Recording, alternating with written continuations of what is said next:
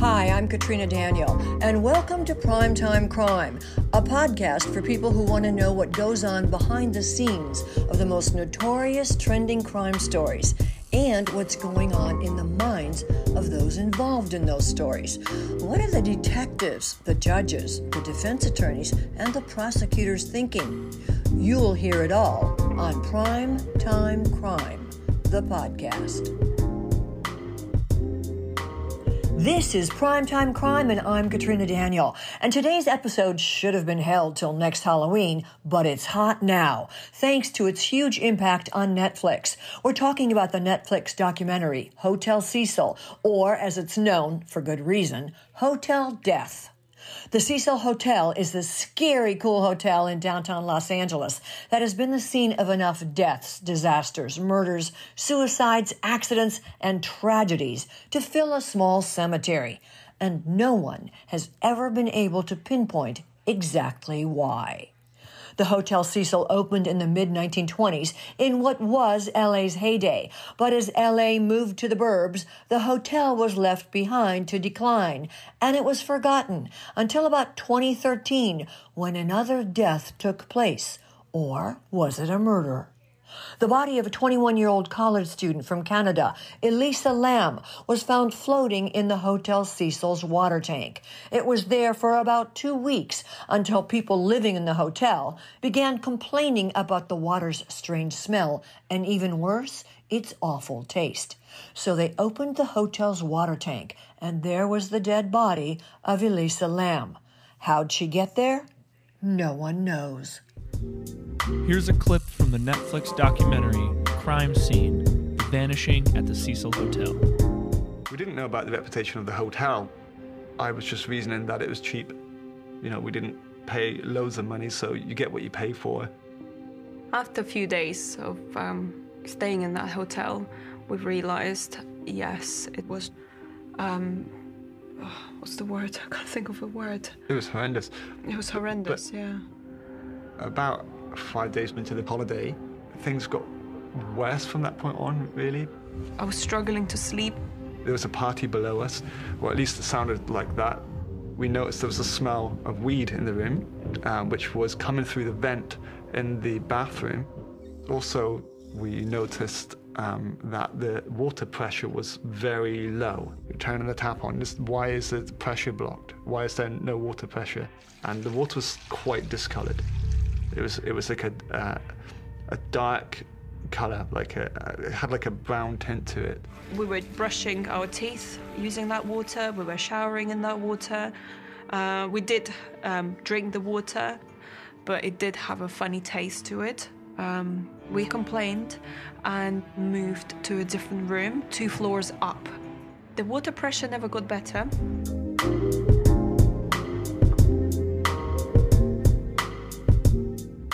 It's my special treat to introduce you to Deb Wilker, um, a young woman I used to work with when she was a baby intern. She is now, which says what about us? Um, she is now a veteran entertainment uh, journalist, um, entertainment and arts journalist. She's on the West Coast. Deb, thanks so much for joining us. Let's talk about the Hotel Cecil. How um, how did you get interested in it? You know, the Hotel Cecil is such an interesting kind of a weird place.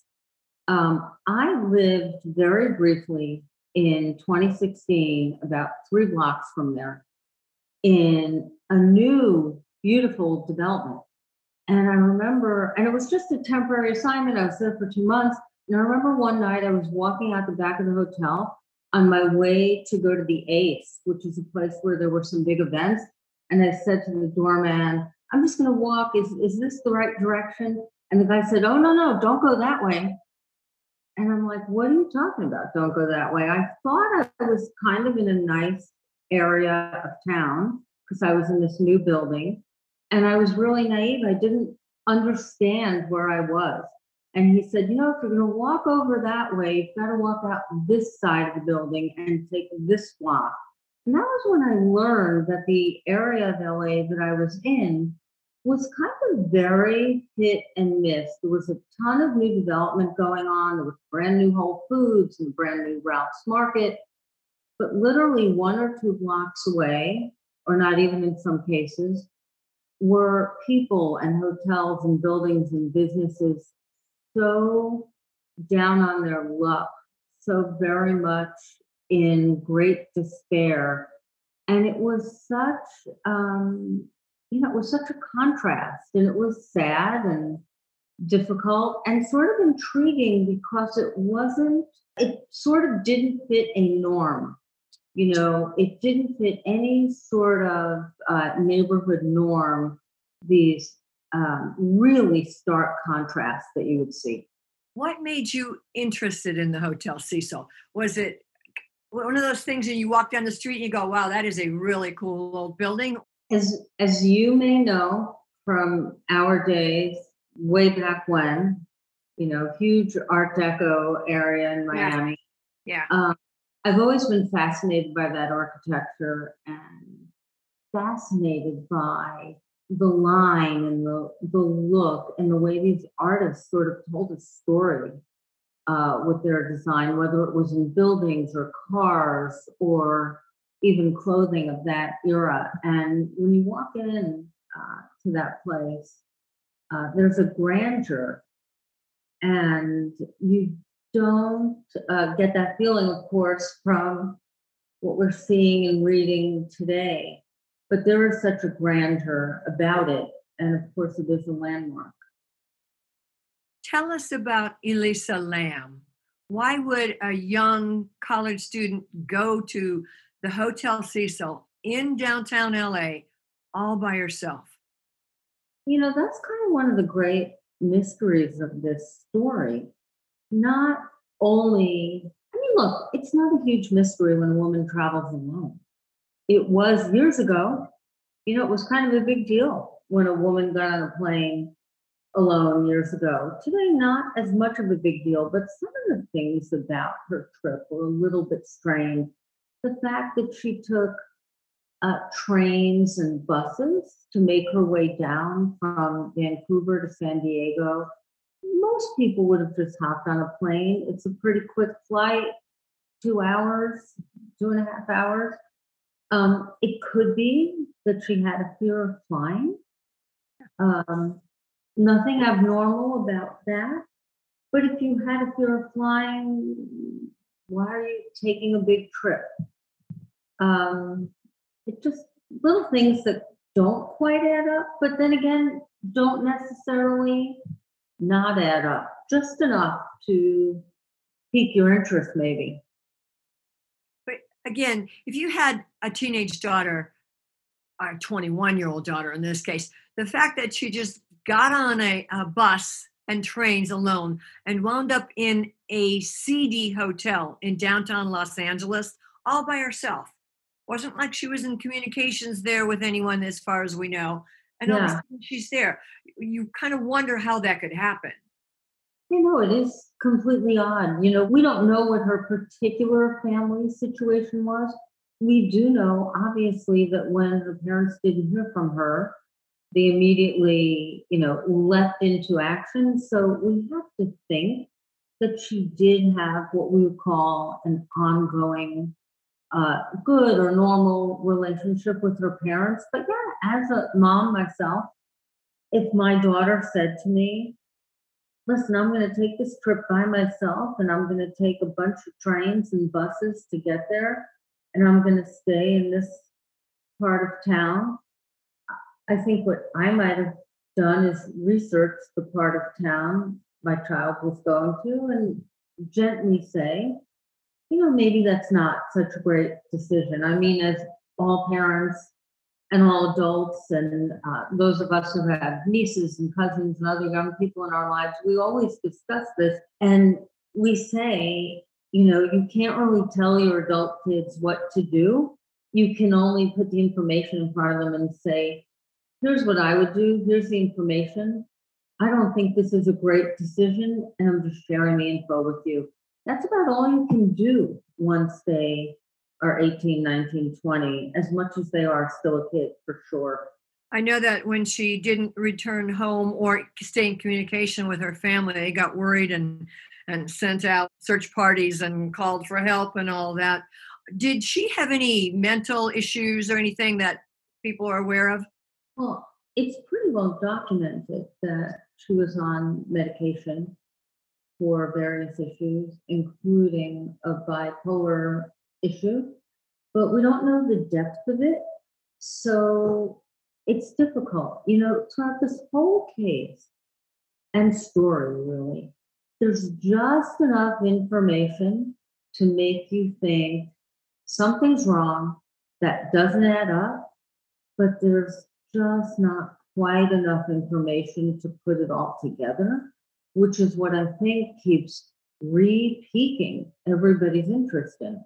Also, I think perhaps what piques people's interest is the closed circuit video of her, the security camera footage. Describe that to us. You know, the interesting thing, I mean, I, I view this coming uh, at this as a reporter. You know, we know as reporters when we're putting a story together, we have to have all the elements. You know, you have to have the who, what, where, when, and why. And you've got to have a visual, whether you're working in print, whether you're working in radio, even whether you're working in television, of course, you must have some sort of visual moment as part of your story. And that closed circuit TV video in the elevator, uh, not only the fact that it exists is what has made this so interesting, but the video is kind of haunting and strange. You know, she goes in, she goes out, she presses the buttons, her, her movement is a little static. We don't know because we think it, it's known that the video was edited, so we don't really know what the exact series of her movements were. But I've often thought, in regards to this case, that if there were no video, it might not have had the international interest that this story has produced. You know, when you see a person, particularly a young girl who looks a little bit lost, a little bit alone, perhaps worried, uh, perhaps not usual from the way a young girl might look in an elevator, it also produces empathy in people. Any normal adult looking at that video is going to say, oh, that girl looks like she needs help. Or a little bit of, you know, she's maybe in a little bit of trouble, or maybe she's just a little bit confused. If you were a grown up walking by that elevator, walking in, coming out, or had somehow seen her you might have stopped. You probably would have stopped and said, Hey, can I help you with something? Are you okay? She looked as though she was talking to an invisible person. She was making hand gestures that are kind of like Tai Chi, I think is the best way I can describe them. But it looks mm-hmm. like she was in a conversation with a ghost. There was nothing there but there wasn't well that you could see you know but yeah. she's at the at the edge of the elevator door at the lip of the door having kind of a back and forth in and out and so she was talking to someone did it strike you similarly you know i i only saw in my mind the the idea that she was talking to someone like the second and third time that i watched it the very first time that I watched it, it just looked to me, I guess it was like the mom instinct in me. It just looked to me like a girl who needed help. Like, oh my God, this person needs something. Why isn't somebody there? That was my first instinct. When I looked at it the second time, I was like, what is she doing? Yeah. Is she talking to someone? It, again, this doesn't make sense. And my thought was, I hope she got help. And of course, we all know that she didn't. How was the body of Elisa Lam found?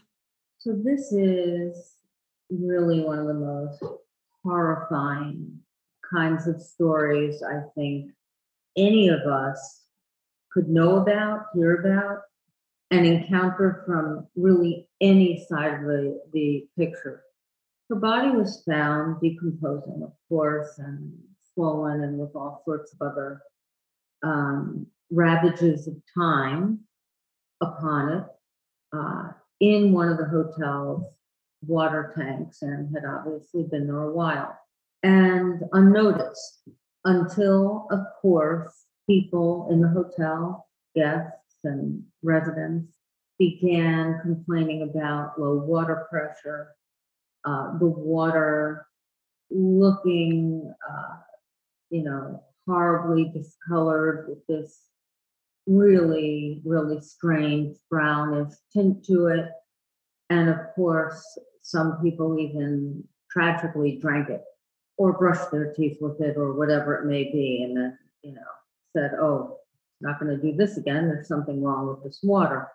And of course, brought this um, horrid concern to the hotel management. And hotel management was dumbfounded.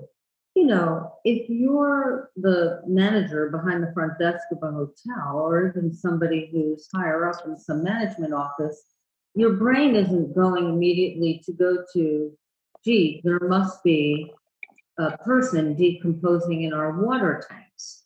You know, if you're the manager of a hotel, you're going to think, oh God, probably have some kind of plumbing problem. I better get some guys in here, look around. And of course, that's what happened until these gentlemen, you know, exhausted all possibilities. These maintenance workers, one in particular, who, you know, went in depth all around the hotel and then finally was like, we've got to check inside this tank. And of course, they found the most horrifying discovery of all.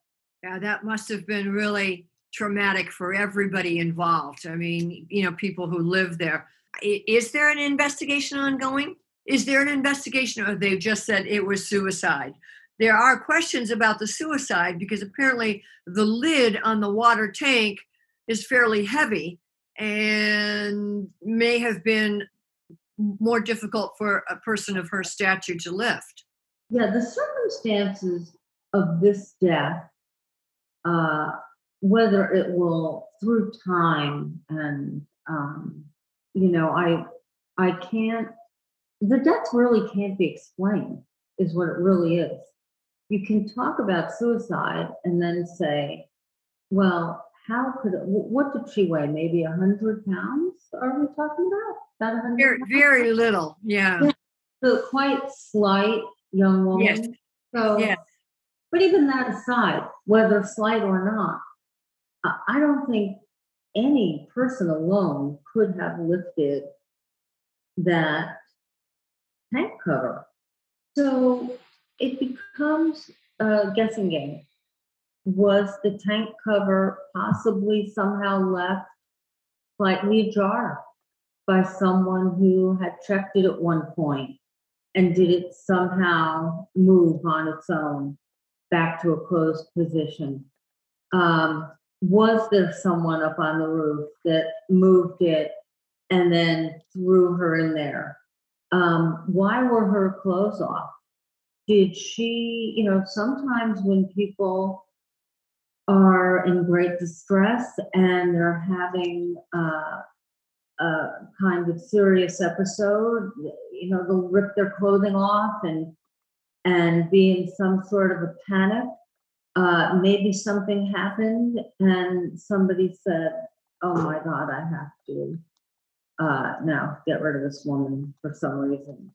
Uh, there are so many different scenarios that could have played out on that roof, but none of them are really a satisfactory answer. Did she jump in? Was she thrown in? Was she killed first? and then thrown in this tank, uh, the the numbers don't add up. She apparently was off her medications. I, was she bipolar? I believe she'd been diagnosed as such. This is the report, and that's what the medication was to treat. But as we often know, with many drugs, not just drugs for psychological problems, all kinds of drugs, you know, there are blood pressure medications that are used yeah. for anxiety. So, you know, we don't know. Uh, but if the typical use was for bipolar, this is what the assumption has become. What other unusual happenings have taken place there? I know that, that uh, reports allude to uh, Richard Ramirez, who was the uh, Night Stalker and, and another a, a European slash Australian serial killer. What can you tell us about those? You know, those are some interesting stories that now, of course, keep re popping up. you know, as people try and tie the present to the past. But there was an interesting, um, I don't know whether it was a reporter or whether a scientist did it, but somebody had run a batch of statistics that the sort of oddball happenings at Cecil, whether the fact that it was at one time inhabited by a serial killer who used it as his home base, or other deaths that had occurred there, percentage wise, was really not that different per the number of people in a given population for any situation. That it has perhaps just been sort of magnified uh, because of the weirdness of the activity. The Ramirez thing is rather strange. The fact that it was its sort of base of operation.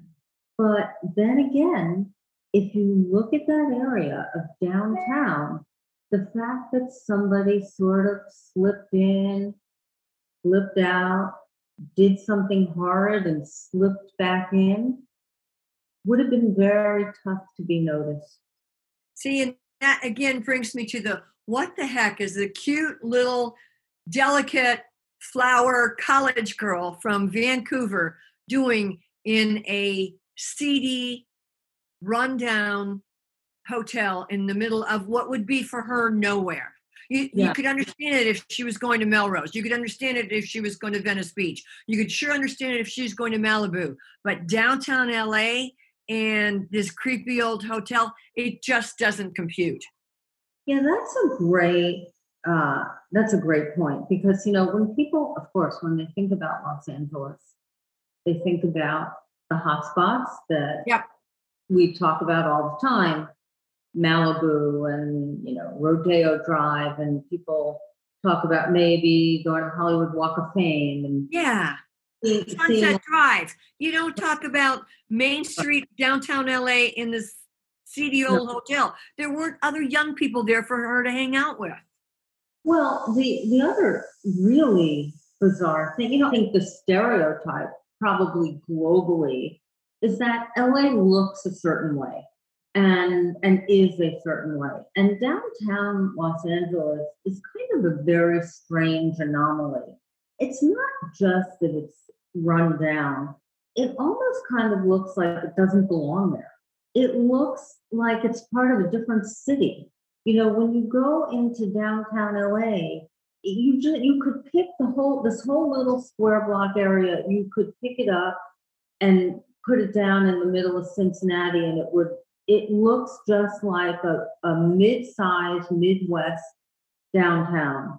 It has been beautified in recent years. There's been great development in, in recent years, and I will say, um, from 1998 onward, about about 20 years or so ago, when the Staples Center opened, and there was the beginning of the great modern modernization of downtown it did begin to change and there were things there that young people could have done and there was a thriving art scene and sort of an offbeat you know beatnik kind of music scene. But underground and low end and hit and miss and i'm not sure something that was widely known and not as developed in 2013 as it was, say, from 2016, 2017 onward up until now, the time of the pandemic, when it's, you know, backslid into some despair again.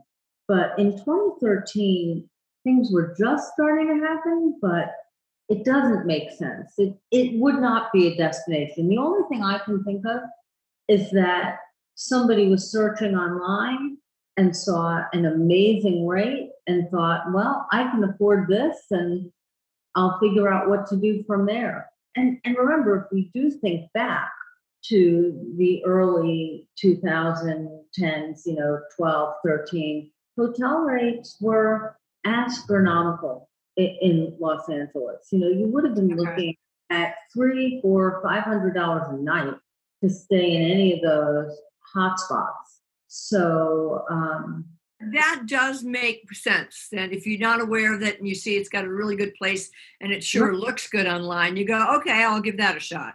And also, it could be easy to make that mistake. You know, tourists make that mistake, and this is not by any means an indictment of tourists. It's totally normal to not know something. Nobody can know everything about every city that they're going to.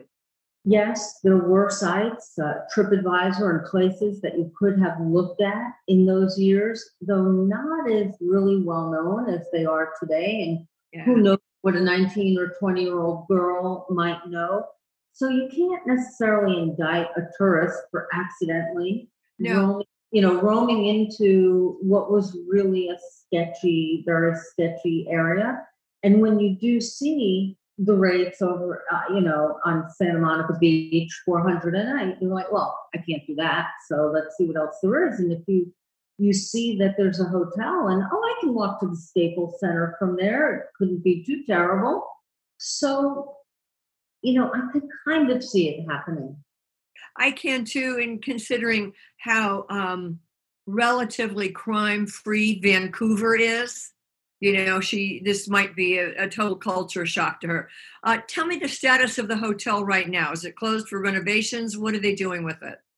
yeah my understanding is that it had reclosed again is that right i mean i'm i'm not 100% sure but i believe that it's closed again for renovations um you know i don't know if this place is salvageable um, the really big problem that its owners have is that it's a landmark. So it's a historic landmark. So there's a limit uh, to what they can do. You know, it was rebranded as Yeah. Um, they've tried a couple different things there. Maybe it needs to become a public building of some kind or a museum. Well, the area around it now, I understand, is a whole homeless tent city. So I think it's going to have to either become part of that tent city and accommodate people um, who need homes and then see where its future takes it. But I can't see it become, it is becoming a tourist destination, just I think for drive by viewing, not.